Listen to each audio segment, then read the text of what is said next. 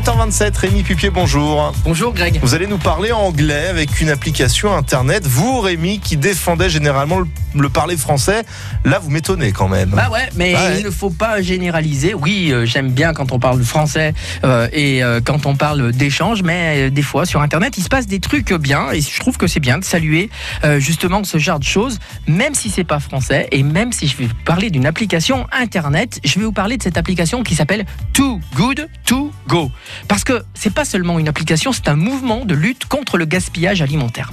20% du gaspillage alimentaire dans les foyers a comme responsable les dates de péremption. Alors oui, peut-être qu'il faudrait légèrement faire bouger ces dates de péremption, mais si elles existent, c'est bien pour quelque chose. Et il faut faire confiance à ces règles, même si je pense qu'on pourrait sur certains produits être plus souple et peut-être que l'État va modifier certaines lois d'ailleurs. Alors c'est quoi juste cette application Too Good To Go? Eh bien, il s'agit de valoriser vos invendus pour euh, les artisans, euh, tous les professionnels, les métiers de bouche. C'est une application.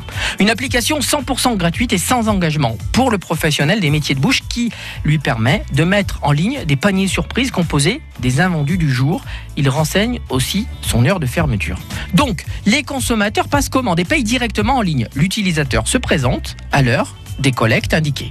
Pour le pro, moins de pertes et un revenu euh, supplémentaire, un nouveau flux de clients, une image engagée et responsable. Et pour le consommateur, il paye un truc que peut-être il n'aurait pas pu se payer. Alors, concrètement, vous téléchargez cette application Too Good To Go. Eh, Vous êtes géolocalisé et vous serez surpris. Il y a des restaurants, il y a des boulangeries, il y a tout. À Saint-Just-en-Rambert, c'est le Chardon Bleu. À Saint-Didier-en-Velay, il y a un magasin, les Caprices du Forêt, à Panissière.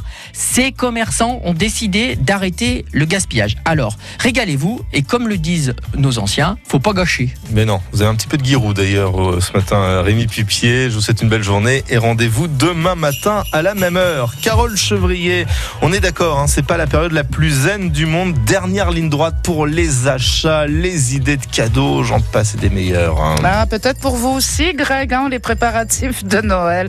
Quelle histoire. Alors, c'est sûr, il y a ceux qui prennent ça avec philosophie, puis il y a les autres, peut-être comme vous, pour qui c'est un stress énorme. Pas de panique. À partir de 9h, on apprend à contrôler ces montées d'adrénaline. Notre sophrologue et relaxologue vous donnera tous les petits trucs pour y arriver. Et puis en cuisine, on se fait plaisir avec des recettes de rillettes de sardines ou de thon, de saumon gravlax. Tiens, si vous ne savez pas ce que c'est, c'est à ne surtout pas manquer. C'est épatant. À tout à l'heure. À tout à l'heure, juste après France Bleu Matin, qui se poursuit maintenant ce 20 décembre. Il est 7h30.